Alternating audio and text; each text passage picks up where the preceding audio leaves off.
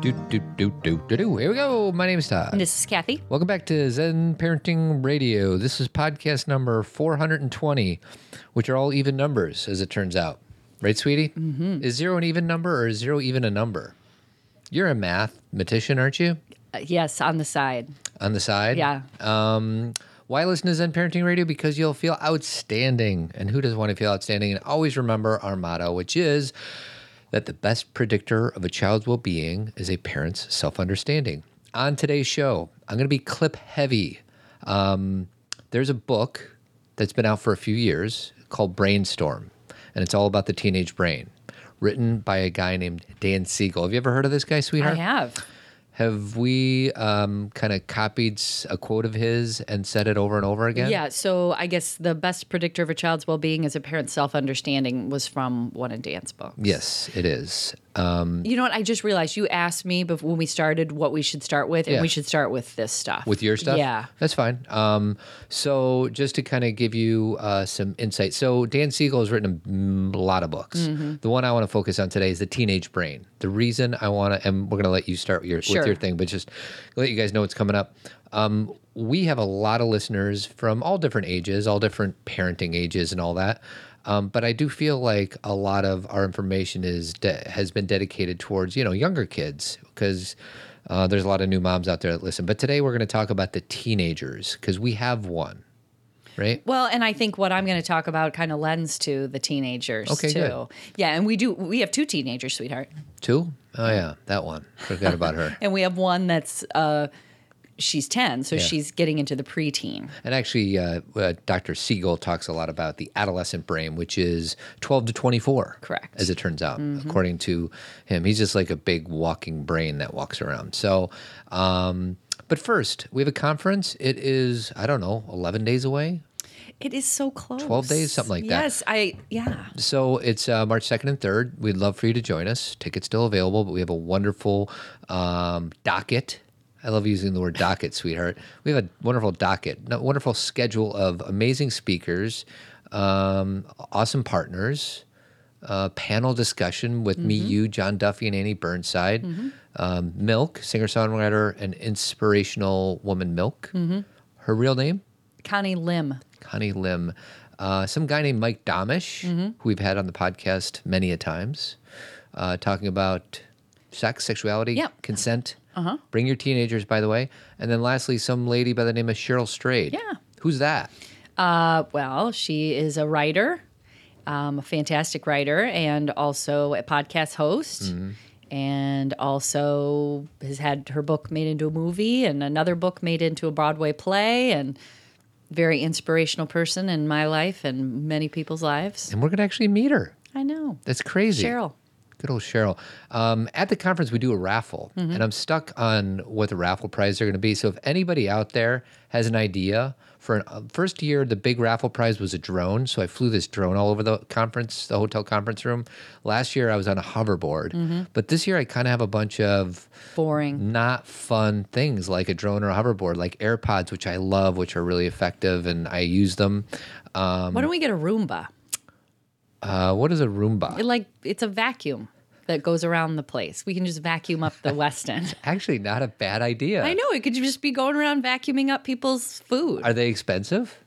I don't know. They've been around so long. I bet they're not. Like when when they first came out, it was like you know high tech robotic technology, and I think now just a lot of everybody has a Roomba. We don't, but I'm but pulling it up on. Yeah, they're expensive. a lot of people have post YouTube videos of putting their cat on a Roomba. I'm looking at it. It's 300 bucks. Oh, that's expensive. right. Yeah, yeah. So maybe we'll do that and just have it going around the room. have it going around the room. Uh, there's one that has Wi-Fi connectivity to it. okay, now Why we're now we're getting somewhere. Why do you need Wi-Fi for your vacuum? Does it talk to you? Does it tell you this part's clean? I have no idea, but I actually think you have a good idea. Thank you. That just came out of nowhere. Look at you. We should put- clean and schedule from anywhere with the iRobot Home app.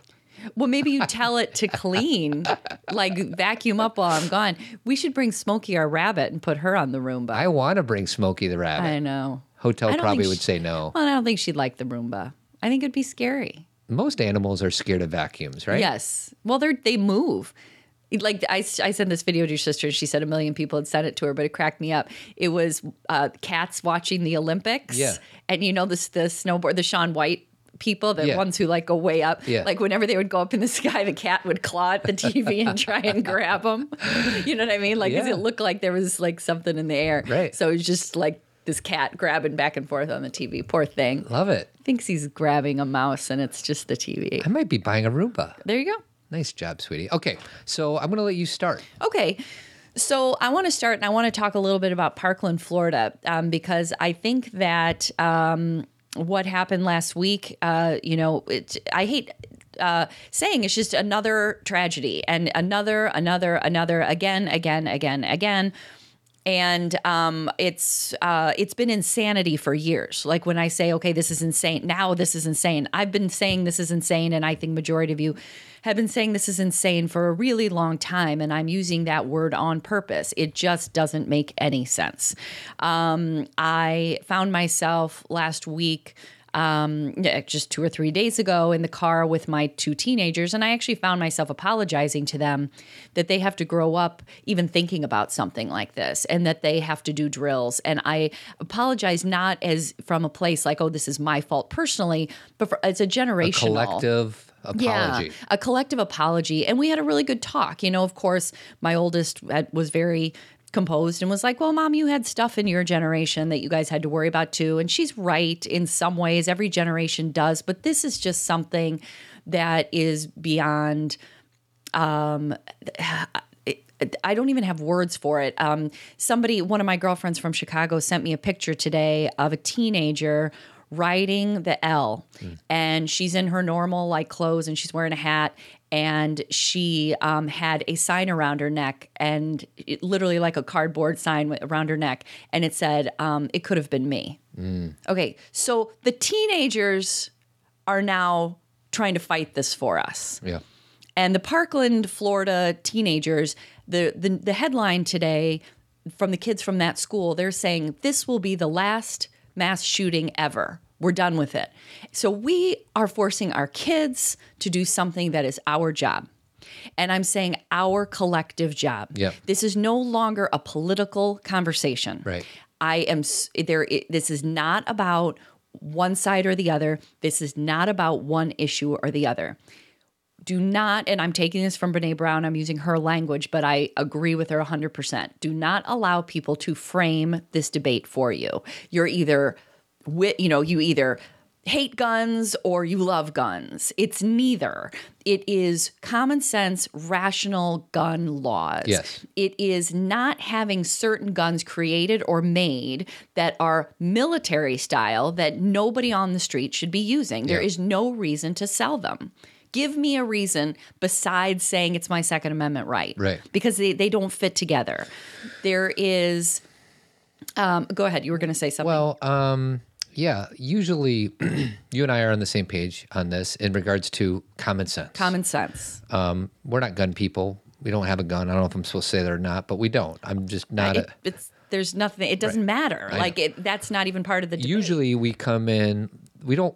We don't want Zen parenting to be a political thing, nor are we trying to do that here. But this is an exceptional thing that is going on in our world. And we do, Cathy and I do feel the need to, I guess, n- not be as, I don't know. Well, my point is is it's not a political thing anymore. Like when we keep framing it like I don't want to be political, but it's not political. Children are dying. Yeah. So take when when the only reason it's political is who are we going to vote for next time? Yeah. And are you becoming, you know, a, a lot of people I've been seeing have been saying "I- I'm a one issue voter now. Mm-hmm. And so it's not about who it's not tribalism. Yeah. It's not about who do you side with. And if you're doing that and you're saying it's only about mental illness or, you know, mental wellness. Yeah. Listen, everybody there I've worked with people who are dealing with mental illness and mental wellness their whole lives.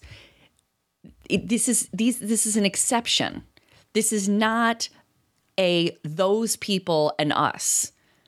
You people listening have probably dealt with depression, anxiety, bipolar, things like that in your family. That doesn't then inherently make you a violent person Yeah. Then, on top of that, people are saying, no, it's the family, it's the school's fault, it's the community. That may be true. Those things may have fallen through the cracks. He, in all these situations, all of these school shootings, these are kids that have obviously fallen through the cracks, either in their family or their community, or are struggling and are unseen or have been bullied. All those things are true. So here is what I want to say decide where you want to put your energy and put it there instead of fighting with people about which one is right because they're all right. All of them. We need common sense gun laws. We need to make sure that we support families, kids, community, schools, and we also need to make sure there are resources for people who are dealing with mental illness. Now, what I have seen over my lifetime is I have been working um, as a therapist since my 20s. Mm-hmm. And I was telling Todd that since I was about 28 years old, I have been seeing the decrease in services for people with mental illness. Right. I have been watching the money and the funding go down, down, down. And maybe there's been some upswings that I haven't noticed where maybe some funding has come back. So for those of you who are like, no, no, no, we got this grant or no, this is good, I may not be in the know about that. But when I was in the hospital system, I watched the stigma increase and the money decrease. So for those, for the people who are like, well this is a mental you know wellness issue. Well then let's get some money back in there. Right. let's let's decrease the stigma around being able to ask for help. Let's talk to kids about how they're feeling. We've all had times of mental unwellness Right. all of us. And yes for some it's chronic and yes for some it's something they've dealt with since birth. I understand. But this is not an us and them. Yeah. We are not like protected by saying it's them because the them could be our next door neighbor Well, and that was my thing, and I said this to you this morning. Um, I'm uh, just my hardwiring is I'm. I always think things are going to work out. Um, I, I I'm not an over. You know, I worry about certain things, so that's not true. But like for stuff like you know, I'm not going to get A disaster. A disaster. I'm like the the statistic odds of that happening. You know, whether it be a plane crash or a shooting. You're very rational. I'm I'm rational and I like know that it's not going to happen. But for the first time in my life, I actually kind of observed the world through my daughter's eyes. Um, and I'm not getting specific because they didn't share this with me, but like for the first time, I am like, oh my god, there's kids that are truly Petrified. afraid Yes. of going to school Yes. And I'm like, like that was my aha moment. Like, oh my god, regardless of whether or not it were to happen here or there or anywhere, it's it's impacting these students right now, regardless of whether or not tragedy happens. You know, God forbid. But I, I guess I just had. Sadly, it took me this many times for me to have this aha moment. The I guess I'm epiphany, just yeah. I'm just trying to have I'm just trying to share with the audience that you know I'm learning about this and myself and where I stand too. And um, you know, it's uh, you know, and I'm you know I'm compl- I- I'm very saddened, and we donated money, and we're going to plan to vote for people who believe in some of the things that we believe in. And what we want to do is maybe use this podcast as a vehicle for anybody out there to take action, whatever that action resonates. And for them. those of you listening who are like, "Oh, Cathy and Todd, you're crazy. Guns, gu- common sense gun laws won't do anything." Have we? And you may say, "Oh, but there's laws on the books." But have we tried to alter them? Have we tried something new? Have we put more effort into it? Have we shifted them? Have we changed the language? Have we tried like when people say it doesn't work when we haven't done anything, it makes me want to like shake. Yeah. Because don't tell me something doesn't work before we've tried it. Yeah. And don't say, but that gun law is there. These one or two or three are there and and and it's not doing anything. then maybe we need to do more. Well, and it's consequ- it's it's what's happening, and what's happening right now is that there's a new shooting, and this is just like the big, huge news story shootings, as you've said. Yeah. There's been plenty this year. Well, and you know, you were talking to your class um, about this, Yeah. and you said, by the way, this is happening in Chicago every day. Right. That and that's the other thing is that I'm you know like Todd said I'm talking to parents and I'm talking to students about this and I'm very thoughtful about saying cuz I live in Chicago that these big events like this shine a light Like the one in Parkland. like in Parkland, shine a light on things around gun laws or about, um, you know, what students are dealing with or, um, you know, all these other issues we're talking about, mental wellness, you know, community. But in Chicago, these things are happening all the time. Every day. Outside of people's homes, outside of their churches, in their churches, in their schools, outside of their schools, around their schools. And and I had some students in my class who like said, thank you, mm-hmm. like for saying that, because a lot of times we forget that this is not just about these big spotlighted issues. This is happening. And we just keep standing by. And I'm saying collectively, we without any action. And one of the best threads that I saw on Twitter was a woman who said who started her Twitter the her started her tweet by saying, you know, I was a part of a tragedy in a school, blah blah blah blah blah. I think 24 kids were killed. No, no, and then she went on to say how, you know, how the grieving and how horrible it was and the ripple effect and how it affect, affected the families. And then she does a surprising tweet and said, what we experienced was a bus accident. Mm-hmm. So you thinking she's talking about a school shooting? Right. She said, What we experienced was a bus accident. And you know what we saw?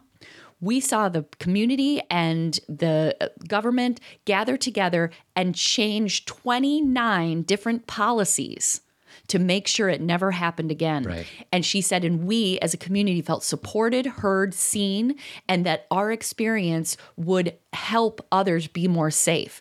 What these kids are not seeing now in every school shooting, not just the kids, the parents, the adults, these are ripple effects. Communities are being affected by this.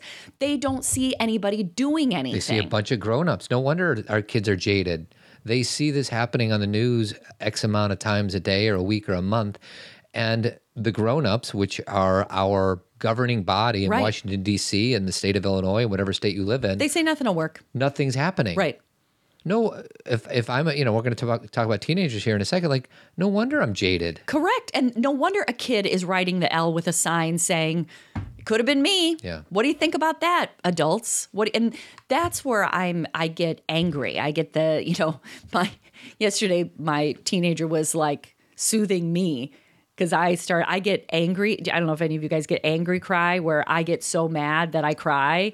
Like not at them, but about this situation. My teenager's like soothing me. I'm like I should I just feel like I should be soothing you right now. And she's like, you know, she's fine. Yeah. But I'm so I don't the word tired doesn't sum it up. And and so uh, here's the thing. I could go on and on, but here's the the main things that I want to you guys to take away from this conversation. Number 1, don't let people frame this debate for you. Like I said, I got that from from Brené Brown's book Braving the Wilderness. What that means is many things can be true at once. We can focus on common sense gun, law, or gun laws. We can focus on mental wellness and we can focus on community, parenting, and schools all at the same time. So, for those of you who are like, you know, this is ridiculous that you're looking at this. No, it isn't. We can look at all of them. And we have people and wise people and smart people and people who are willing to take a stand for all those things. So we need them. So quit shutting each other down. Quit going on social media and saying, I need to win with my stats Yeah. and I'm right and you don't understand and we're all right. None of us are fine with this. There's nobody that is supporting that this is happening. So let's all do a piece. Yeah. Let's all, instead of getting angry at people who want to do this piece, focus on the piece you're upset about. So figure out what that is. And then do it if you if you're in a place where you're like i don't even know what that means cathy i don't even know how to get involved there are two organizations um, one is called Everytown for gun safety and todd the website is Everytown.org. so we I don't know when we joined with them a long time or a while ago, but they are trying to do all these things we're talking about. They're not just focusing on lobbying and government, they're focusing on the big picture. Yeah. How do we help these communities? How do we support each other? There's so many pieces. So you can either get involved with them literally or you can donate. Okay, go on their website. The other organization is called Moms Demand Action Against Gun Violence. Um, the website is momsdemandaction.org. So it's something to that effect. Now the good news is these are not separate organizations. They have joined together. They they they are separate in the sense they have different names and they have different leaders, but they're completely joined. Yeah. So you're you can give give you can give to both, but if you're giving to one, it's supporting the other. Got it. And what they do, you know, I was telling um, my girls that I remember, and I can't, I. I don't think this is exactly the same thing, but it's one of one of the parallels I could come up with is when we were young, drunk driving didn't have much of a stigma. Mm-hmm. Okay, it, it was like it's hard to believe that, but people would get pulled over, and sometimes they'd be like, "Well, just make it safe home." You know, do you remember that time? I do, I do. And what was happening is a lot of people were dying. Not only were people, you know, driving themselves off the road, but they were killing other people while driving Yeah. a car. And I'm and I'm not saying that doesn't happen anymore, but there wasn't a stigma around it before. Yeah. Now there is. And now there's a lot of laws around it. You get you know, you can get your license taken away for a year the first time. Yeah. You know, there's all these things around it. But you know what one of the huge tipping points was? Was Mothers Against Drunk Hmm. Driving. Moms. MAD, it was called M A D D. And they started working saying, This is, we're done with this. Yeah. There needs to be different laws. There needs to be a stigma. There, we need to work on this and it changed things. Well, this reminds me, we, we referred to Rob Bell's podcast last week, um, a specific podcast he did, and it's called Seatbelts, um, Snowflakes. Snowflakes, yeah. and um, one thing that he said at the beginning of that podcast is like, you know, like, you know, sometimes things are just different. Um, how can I phrase this? In the beginning, he's like, you know, back in the 70s, nobody wore a seatbelt. right. And we sat in the front seat with our parents with no seatbelt. Exactly. And then um, to think about that now. Right. Like think about like your six year old sits in the front seat with you with no seatbelt. it would Like, be negligent. not- it's just counterintuitive to Right. everything. So like, I feel like the gun situation is going to be like the fact that a 21 year old kid can go in and buy an AR-15 right now. He was 19. Right. In Florida, I think it was 18, with regardless of the specifics. The fact that somebody can go in right now and buy a military style rifle, I hope that in sooner rather than later, but I hope we look back on this and we're the same thing about the seatbelts. Like, What? really? Right. Right. You know what I mean? Right. So, anyways, how is that How, possible? how did we allow that? And and will we look back on the time we wasted arguing about it Yeah. and about who's right and which political party aligned with who? And and these are real things we have to look at. I'm not saying that when I say it's not political, it doesn't mean that you don't choose who you're going to vote for. Right. What I mean that that that isn't affected, but what I mean is I'm tired of this being a tribalism thing. Mm-hmm. I think as what the statistics say is it's something like 82 or 85% of gun owners are totally for common sense gun laws. It might even be higher than that. Yeah. And so we're being fed not untruths. We're being put pitted against each other when really we're all on the same page. Yeah. And and so again, the the things that I want to say, you know, frame your debate in a way where we can all be heard and choose what you want to focus on and work on it. And if you're like, you know, if, if you've given money to these organizations or you've, you know, attended a meeting or you've, you know, done something through their website and you're like, I want to do more in your own home. You know, remember what Mother Teresa said, you know, if you really want to change the world, go home and love your family, right?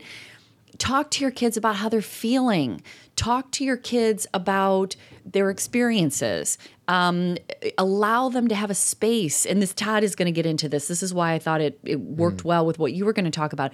When your teenagers are struggling be there for them rather than being their adversarial opponent. Yeah. you know be, we kids need us so badly not to hold their hand through everything but to be their um their their support system Yeah. to be the one who who has their back and so often we lose track of what our job is or I don't even like the word job, what our role is in their life. Responsibility. Responsibility. And we become the person that they don't want to be around at all. Mm-hmm.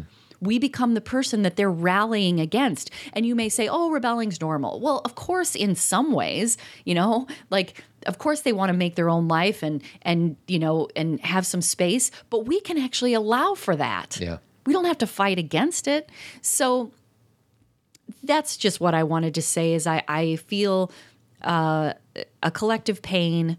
Um, I know many of you do. And I also feel similar to Me Too, a tipping point. I kept saying to Todd two days ago, this has got to be a tipping point. This has got, and does that mean everything's going to be fine and we're never going to have another tragedy? I- don't think I can say that. Sure. What I'm saying is, I think that collectively we are saying enough, and the teenagers are saying enough, Mm-hmm. and the kids are saying, if you're not going to take care of us, we're going to take care of us, which makes my heart hurt Yeah. that they don't believe adults are taking care of us of them. So um, I, I love you all, and I I hope you all feel empowered rather than afraid. Yeah. I hope that because your fear will keep you from doing anything productive. Use the anger not to channel it at people, but to channel it through good work. Well, and stoke your fire, get your energy going. Be Like, a force for it. good. Right. Yes, this is our that's the title of our conference. Be a force for good. Don't go online and fight about every you know, fight with everybody about why this is happening and you're right and your stats. Go do something that helps and supports. And if you're like, I, I'm not quite sure how, do it in your own home. Mm-hmm. Do it with your partner. Do this with your kids. And that's all I have to say about that. Thank you, sweetie. You're welcome. You sounded like Forrest Gump just now. That's what I was saying. That's all I'd say about that. He's one of my heroes. I know.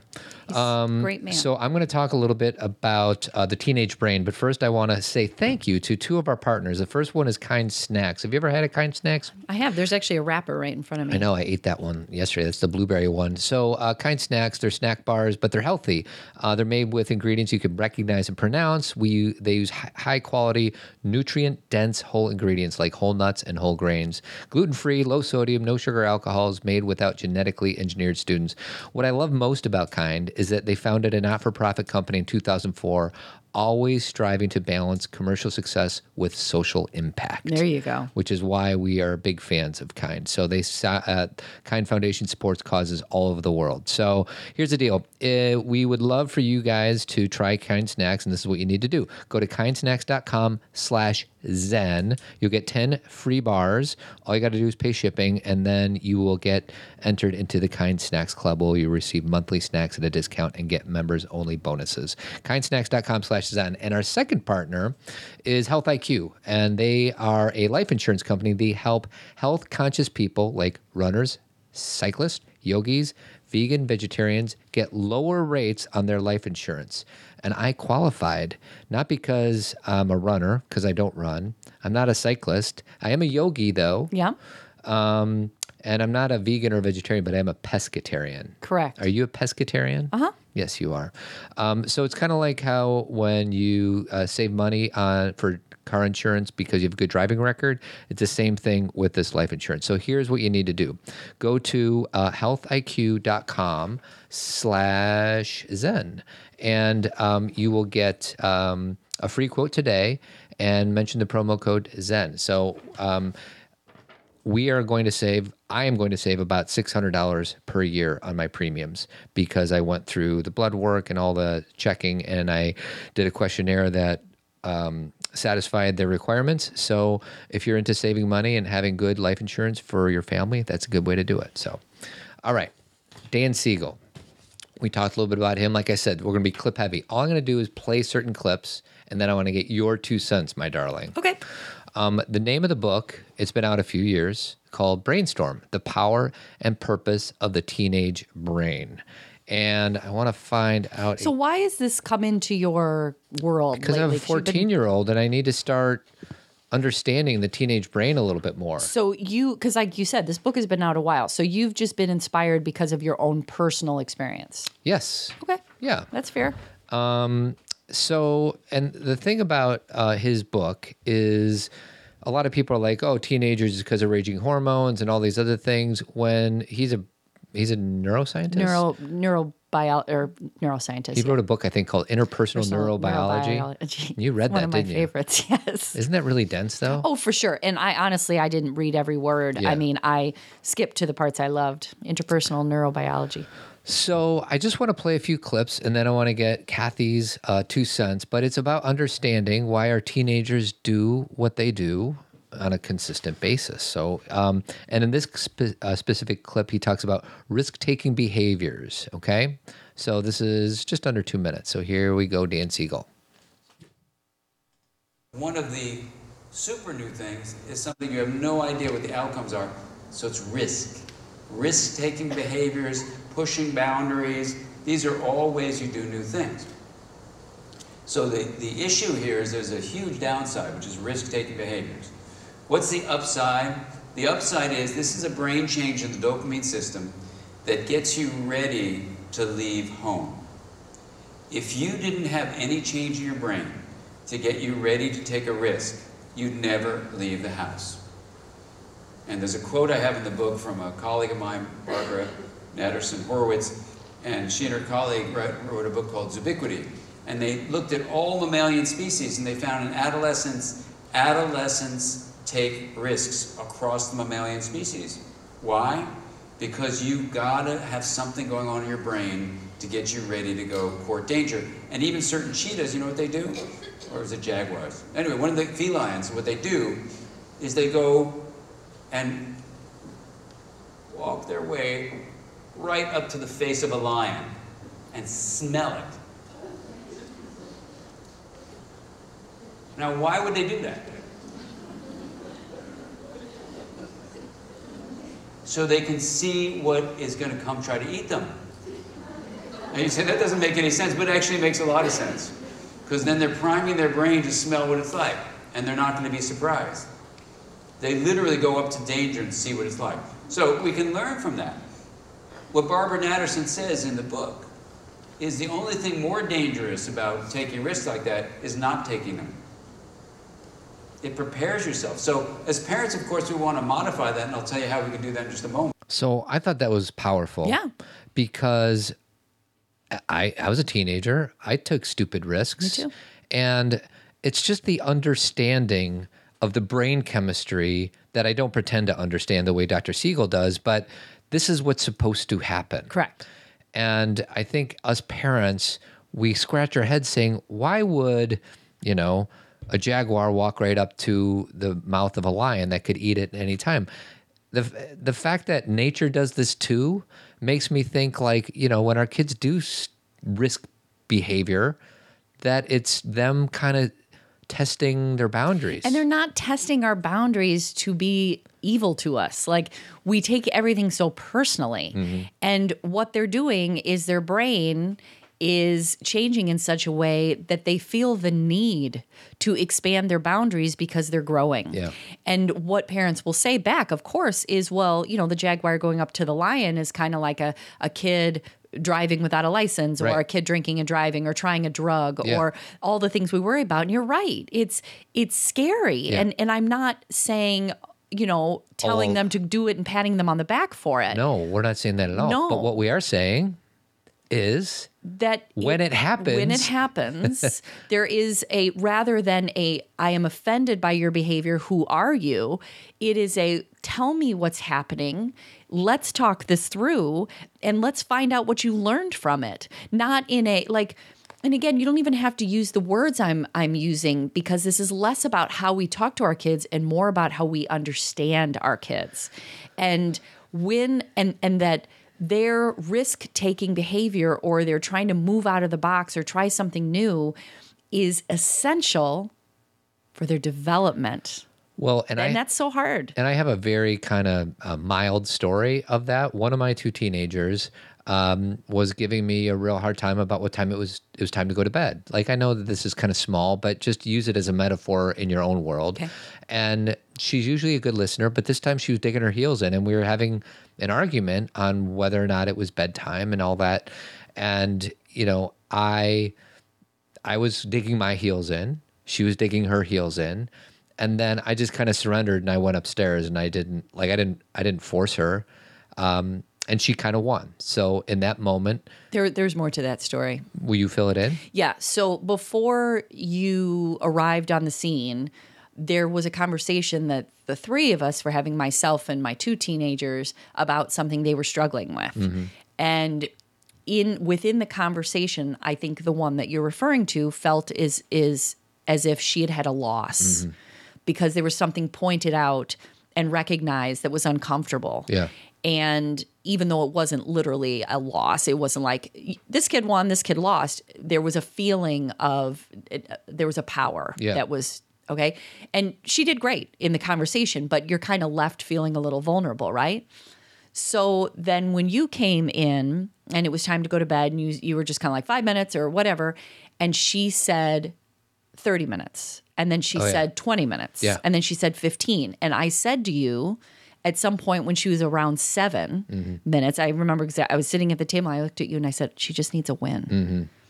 It, it because really this doesn't matter Right. five so you're going to go to bed at 10.05 instead of 10 it doesn't matter Right. and and i didn't say to todd she just needs a win fight with her let her let her have some power back Right, but I was also identifying with my own ego in that time, and I didn't want to lose the battle. Yeah. And I didn't say "fine, you win." I just literally just walked upstairs. It happened in the basement. yeah, you just- Now, what was interesting about the story is she did feel a little like th- it's not typical behavior for her. so she felt bad She felt bad, Yeah. and she's like, "Dad, I really feel bad about our argument or whatever it was." And I said to her because I just watched Dr. Siegel on YouTube, and I said, "Listen, this is what you're supposed to be doing. Like you're testing your boundaries, and you're like." You're you're standing up for what you believe. She didn't believe she had to go to bed at ten o'clock. So I didn't say you're forgiven. I didn't say you need to be forgiven. I didn't say um, I was you wrong. win. I Right. didn't say I was wrong. I'm like this is what's supposed to happen. Right. And I just want to thank Dr. Siegel for like he this information helped kind of deflate the air out of my balloon. Do you know what I Mm-hmm. Mean? Oh, for sure. And we had a similar conversation. It's too long of a story, and there's too many personal, there's too many people I know involved in it, so I can't use names. But there was something that happened at my daughter's school about a week ago, and it was something that was kind of humiliating to an adult. Mm-hmm. And my daughters were saying, "Oh yeah, well I would have done that too." And I was saying, "You you would have humiliated an adult?" Mm-hmm. And they're like, "Well, that's not why we would have done it, but we would have done the same thing because you got to stand up for yourself and blah blah blah." And we ended up having a really good discussion about how to stand up for yourself and when to stand up for yourself. And I was able to kind of share you can stand up for yourself without humiliating other people. Right. Now, in the end, they didn't agree with me Yeah. but the conversation lent well to me offering something that I thought was part of our value system. Right. And then, but not walking away feeling as if I had convinced them to my side Right. because they still felt justified. That's their risk taking behavior. I'm willing to do that to get myself hurt. Well, and another thing I want to say, and then we'll play this next clip, is um, a lot of the characteristics that drive us crazy about our kids will end up serving them. The reason we don't like it in the moment is because it doesn't fit our agenda. It doesn't fit what we think that they should be saying or doing. But yeah, like there's, you know, if you have a rebel kid, call it a rebel kid, that I don't want to squash that out of her. You know what I mean? Like that will she's going to stand up and fight, you know, depending on what language you want to use for whatever that she seems just and when uh, whether she's 20, 30 or 40 when she's growing up or when she's an adult. Like I don't want to squash that out of her. Correct. The the reason that I'm not fully agreeing with the sentence is because it's way too multi-layered to say it that way. What I mean by that is our kids have their innate leadership, you know, the innate leadership skills. And then there's also the relationship that they have with us and the world. Sure. And all of those things affect how they're going to respond. Mm-hmm. Because a lot of times our kids really aren't that rebellious, but they're so pissed at us for not listening to them and not understanding them that they rebel when that's not innately who they are. Right. It is them saying, listen to me, see me. So, you know, I don't believe, I, and then there are some kids that that even are who are being heard who still need to test limits. Like, But you're but but what we're saying is listen to your kid. listen to your kid and also understand how multi-layered it is that it is not your kid as an isolated individual they are being affected by their friends by social media by you mm. by the world and that is why you and I always talk about what because there's not a lot of things we can be certain about, right? Yeah. I'm certain about love. Yeah. And then I'm certain about connection. That's really all I'm certain about. So if any of you guys were like, what theory do you believe in, Cathy? Whatever, love and connection. Hmm. That's all I got. So with connection with our kid is when they're struggling with us, with an, another authority figure, with their their sibling, their a boyfriend or girlfriend that they have, friendships we stay connected to them and and and support them through it rather than get offended by their behavior and decide we're going to shun them too. Yeah. Because that's what we do is we end up being 13-year-olds with our 13-year-old. Right. And what they need is someone to show them how to do it. Not in a lecturing way, but in a role modeling way. When I get angry, here's uh, you know, my youngest daughter came home a, a while ago. I was actually three or four days ago. Something happened at school with her, and she came home and was. She walked in the door. The first thing she said to me is, "I'm bored." Do do you remember this? Like she just walked in the door. I'm like, okay, you know, it's all right. I'm bored. I'm bored. And right then, I knew.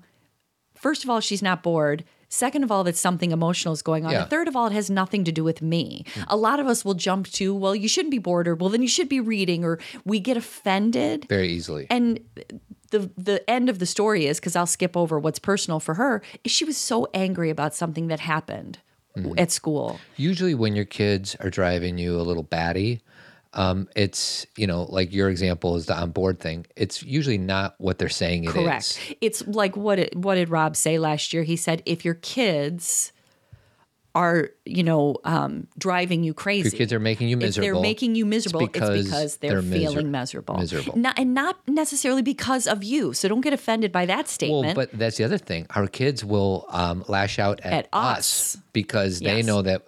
Hopefully, they know that we're going to love them through their ugliness. Correct. Whereas they'll put on this smile for the next door neighbor, or for their teacher, Or for their friends. friends. Yeah. So, anyways, Yeah, I think all children, and, and not just my own, but the children I've worked with, they will suck it up, suck it up, suck it up so much with their peers because they have to, and their teachers, they Mm-hmm. and then have they no got choice. then they got to vomit. and then they got to vomit. Yeah. And they vomit on the people they love the most. so right. go ahead. There's your clip. There's your there's your highlight. The Kids are going to vomit on us. Um, second clip, uh, and this one is regarding hyper rational thinking. But we need to understand that. The second way, besides dopamine by itself that gets you to try new things, is something that has a weird name, and I decided just to put the weird scientific name in it so you get a feeling for it. But it's called hyper rational thinking. The cortex changes in such a way that it works with the limbic area that's weighing the pros and cons. And basically, what it does is it says, the pros are really great, and I really, really care about them, the good things about something, like the excitement of going up to a lion and smelling him. Wouldn't that be cool? And what's the con of that? The lion might eat me. Okay, but if you're going to really test out danger, your limbic area's got to say, I think it's really exciting to go up to something that could eat me. That's really cool, you know? And it's very unlikely if those lions, let's say they've already just eaten something, that they're going to eat me. So the limbic area has this imbalance that's called hyper-rational thinking. You rationally say, I love the pros, and you don't really care about the cons. See, that's just another, you know, it's kind of similar to the last clip, but it is, you know, us parents are like, what were you thinking? Their brains are wired to have an imbalance of rational thought. An imbalance, and don't, and again, Todd and I always talk about amnesia. Don't you guys remember thinking that dangerous things were cool? Yes. Like, why was I watching a movie called Faces of Death? You know, why was I jumping on my next door neighbor's skateboard when I had never been on one before? Mm-hmm. Why was I flying down a street that had a, you know, like a, what's a, a decline to it? Is that the right word? Incline, de- decline. Yeah. On my roller skates going as fast as I can, not knowing how I was going to stop. Yeah. Why did we do that? And again, I'm not saying I was smart, and I'm just giving you guys the ones that are appropriate for the show Yeah, there's plenty more. there's plenty more in there. And our brains were different. And what do our kids need after they go down roller skates down a hill where they, you know, they fall and they hurt themselves? Yes, they need to hear from us. That could have really been that could have been worse than it was and we need to say, "Oh my goodness," and we need to, you know, make it a big deal, but then we also need to say, how can I support you? What do you mm. need? Are you okay? You know, what have you learned from that experience rather than I can't believe you would do that to me. yeah. We we take things personally. Yeah. And and and you know what, Todd? There's just no there's no way we so like clean lines and black and white thinking where we're like I'm going to do this and it'll keep my kids safe. And there's a choice we make when we have children and we bring human beings into the world where we can't ever be like, okay, I'm done. Mm-hmm. Or, okay, we got through that. Therefore, everything is now going to be okay and safe. Even though our brain wants us to wants to be convinced of that fact. And the way that we convince ourselves of that fact is we do things like yell at our kids or lecture them or take away things and restrict them and and be offended by their behavior and it's all coming from a place of love that shows up as fear that shows up as disconnection. Right. It's all love. I know that. For all of you guys listening who are like, "Oh, all these things you're saying I'm doing and I it, it- this is not a guilt trip. You're you love your kids." But the, what Todd is sharing, that Dr. Siegel is sharing, is that if you understand them better, Yes. And this is all about empathy. then maybe you can approach their non safe, risky behavior in a way that they can then hear you. And then instead of continuing to do it just behind your back, they actually learn, I don't think this is a good choice. Yeah. And if I were to choose something poor, I know I could call my mom Yeah. or my dad. You ready for the last one? Okay. This is my favorite one. How many people do you know, or maybe even yourself, who've lost some, if not most, of those four pillars of the essence of adolescence? Real quick, the four pillars that he's talking about is an emotional spark, social engagement, novelty seeking, and then lastly, creative exploration. Those are the four pillars of the teenage brain. Okay. Okay. So those that's what he's referring to. How many adults have lost the passion of what it means to be alive, that emotional spark? So when you wake up in the morning, you're really excited to be there, excited to be in life. The social engagement, where you have friends and a social network that fe- makes you feel connected to a larger whole, a sense of a we. To novelty, where you do things in different ways, where literally the ordinary becomes extraordinary. You take that kind of art form of life you take it seriously. And creative explorations, where you're trying out new things. I know a lot of adults I know, both in my practice and in my personal life, have lost a lot of these things. And what I began to wonder when I was putting this book together and the essence became clear from the brain science, I started thinking, oh my gosh, I wonder if some adults get really irritated with adolescence. Why? Why, sweetie? Because they don't have what their teenagers have anymore and they're envious. They're jealous. They're being reminded of what they lost. And then when I look to the neuroplasticity literature, the literature shows how you keep your brain growing throughout the lifespan. If you had to pick the top four things to keep your brain young across your whole lifespan, it would be living with passion, the emotional spark, having relationships that are supportive, social engagement, trying things in new ways, novelty seeking, and creatively exploring things with your mind, creative exploration. Those would be the four things you would need.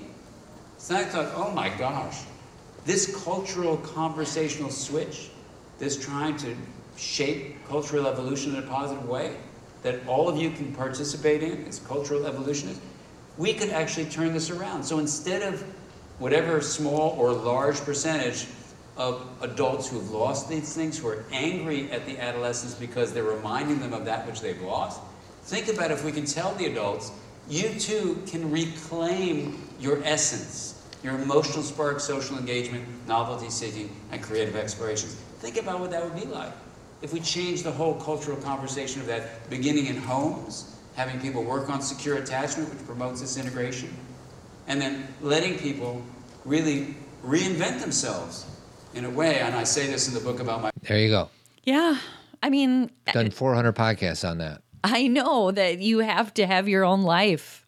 And and you know, there's a million different ways to say that, but you have to have your own spark of life if you to stay connected to your kids, to stay connected to your partner, to stay connected to your friends. I mean, you can say, "Well, I I don't and I still have all those things." Yeah, but how how's it going? So whenever I uh, I tell parents a lot when I'm lucky enough to be in front of them, uh, I say your kids are your teachers. Yeah. This is what I'm talking about. Yeah. Like they're they're they're they get so excited about like things that us old people are like, well, why is that so exciting? Like we're jealous of them. Or as Ally she- Sheedy likes to say, When you grow up, your heart dies.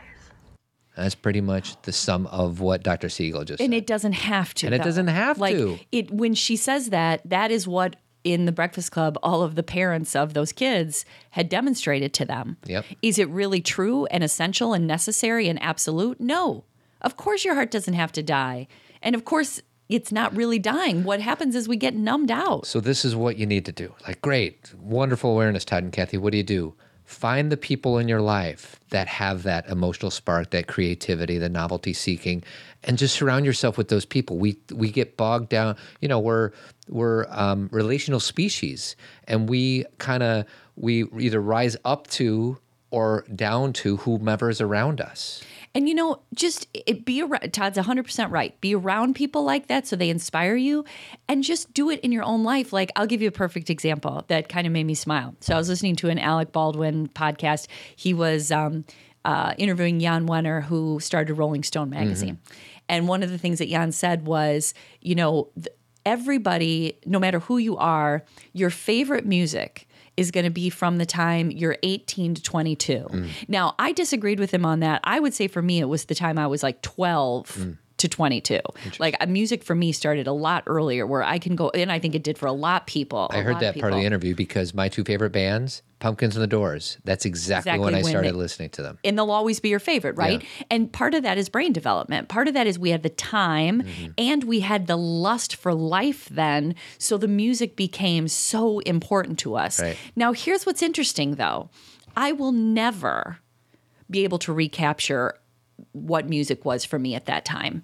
And I'm and again I'm disagreeing with Jan. I'm saying from the time I was in 7th grade Yeah. to college, music was my life and I could have told you anything about it. Yep. I am not that person anymore and I I think I've told the story on the show before, but it's funny. I was at a um, I was at a wedding. I had had JC about 6 months before, so I was still nursing and I was so uncomfortable in my body still. And we are at this wedding, and I was sitting down, and all of a sudden a song came on, and everyone in the, it, you know at the reception started dancing and i didn't know what the song was and i turned to the guy sitting next to me i go what is this song? And they go it's hey yeah by OutKast it's the number one song. And i started to sob. And i'm like i don't even know what this song is. Like it was a i had realized how much my life had changed now, what's interesting though is to go back to that creative spark. Music is still really important to me. I'm never going to know it the way I did then, and my girls know more than I do now. But I love music and I love to listen to pop music and I I know the words to pop songs just like my girls do, and that's normal to them. They don't think I'm trying to be like them. They've grown up with me doing that. And that is me. I'm not doing it for them. I'm not doing it to demonstrate anything to anybody. That's just me. Music helps me stay who I am. Yeah. If I were to be like, you know, well, I used to love music, but I'm just not going to listen to it anymore, that would be losing such a big part of who I am. Well, it's funny. Dr. Siegel talks about, I think this was in a different book, but obviously he talks about the neuroplasticity of the brain, which is basically there's no such thing as old dog new no, tricks. your Like- brain is always growing. And and in the book, he had he had um, like an 89 year old man in therapy who had been dealing with significant issues throughout his life, and at 89 or 90, he turned it around. Of course. There we have stories, Todd, I'm dealing with some of these stories in my own head right now about, you know, if if this lasts for this long, then it'll be this kind of problem or my brain won't be able to like we make up crap all the time. And some of it may be based on research we used to hear or mm. something that someone said to us. Like, really, the you know you and I were just discussing this sometimes when we're going through a story in our head like I'll never be able to find music I like again or I'll never be able to you know have the spark we really need to use Byron Katie's you know the, work. work. where the first question is is that true and then what's the second question? Are you is it absolutely are you absolutely certain that's true Yeah. and then if you you know after that it's how do you feel Mm-hmm. when you think that thought And then the last one, who would you be? who would you be without that thought and then the very last one is then turn it around Yeah.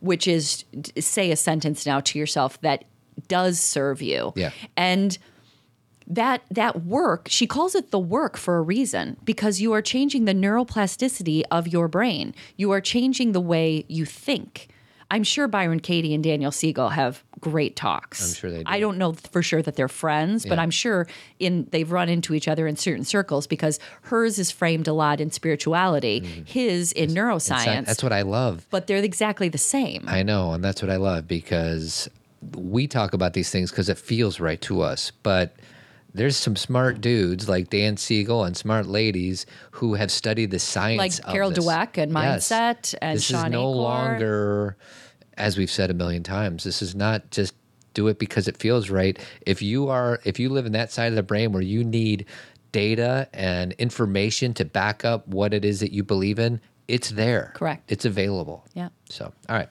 Um, parting thoughts. Uh, we have something called Team Zen. Last week we talked um, the three issues that came up. Is one of our Team Zen people uh, had, was having a hard time uh, with a daughter who was challenged by regulating her emotions and only chooses to let things out during bedtime. And you know what? That ended up, uh, if it's the discussion I'm thinking about, we ended up having a really deep, meaningful discussion where a lot of people felt really validated. Yes. After talking about, like, you know, when our children feel anxiety and we think we're the only ones Mm-hmm. Yep. having that experience with our child. like, raising and hand. everyone on Team Zen was like, uh, me too. It was really meaningful. And, and, you know, that's all we're looking for, you guys, is common humanity. I mean, if the the key to, you, I mean, you don't have to do Team Zen. You can have your own group. You can have your, you know, own group of friends where you talk about this. But why we created it Yep.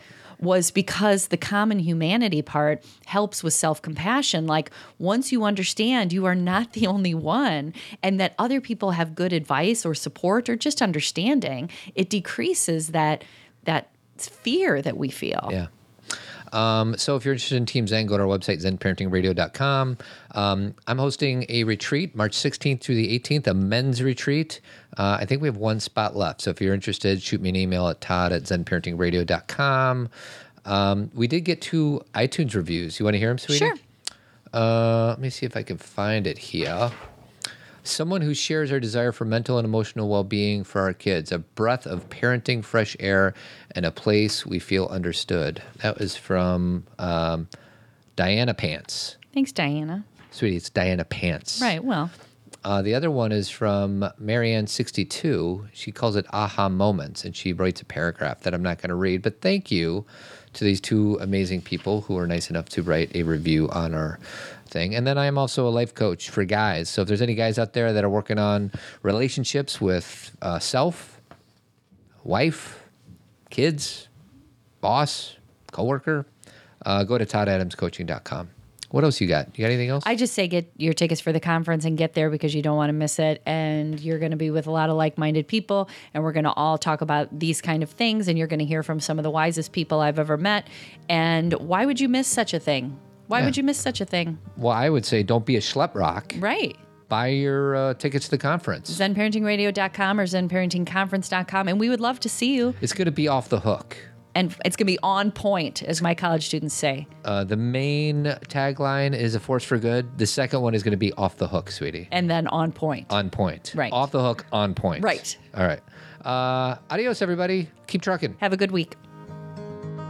Hi, everyone. Thanks for listening. We appreciate you, and we hope you'll join us next time. If you're a fan of Zen Parenting Radio, consider leaving us a review on iTunes. This helps people find us. You can also tell a friend about our show. Are you a force for good? If so, then get your tickets now for the Zen Parenting Conference, March 2nd and 3rd, 2018, with Cheryl Strayed, Milk, and Mike Domitrz. When purchasing your tickets, consider becoming a Zen friend for our conference scholarship program.